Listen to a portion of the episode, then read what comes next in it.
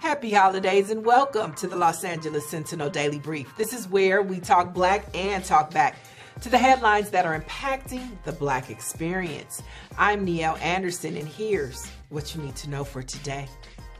Karen Bass was sworn in as the first woman mayor of Los Angeles, but not before Black Los Angeles celebrated her victory over the weekend.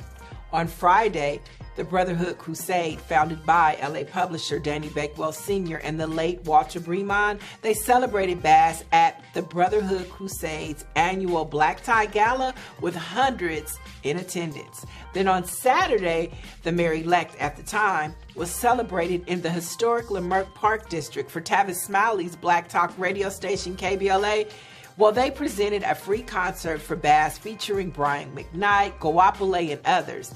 And as many saw on Sunday, Bass was officially sworn in with a history-making moment by the first woman VP, Kamala Harris. Over the weekend and throughout Bass's campaign, one of her key talking points to Black Angelinos was that we make up less than 10% of the population, but make up 30% of the unhoused crisis, a point she wasted no time addressing on her first full day in office, which is today, declaring a state of emergency against homelessness.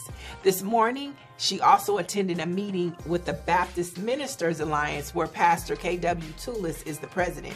Bass is making it clear one of her top priorities is saving the unhoused. And the Sentinel is here to follow her journey and keep you posted. Now, for the latest in black news, you want to visit lasentinel.net. And be sure to check us out wherever podcasts are available. I'm Niele Anderson, and you have just been debriefed.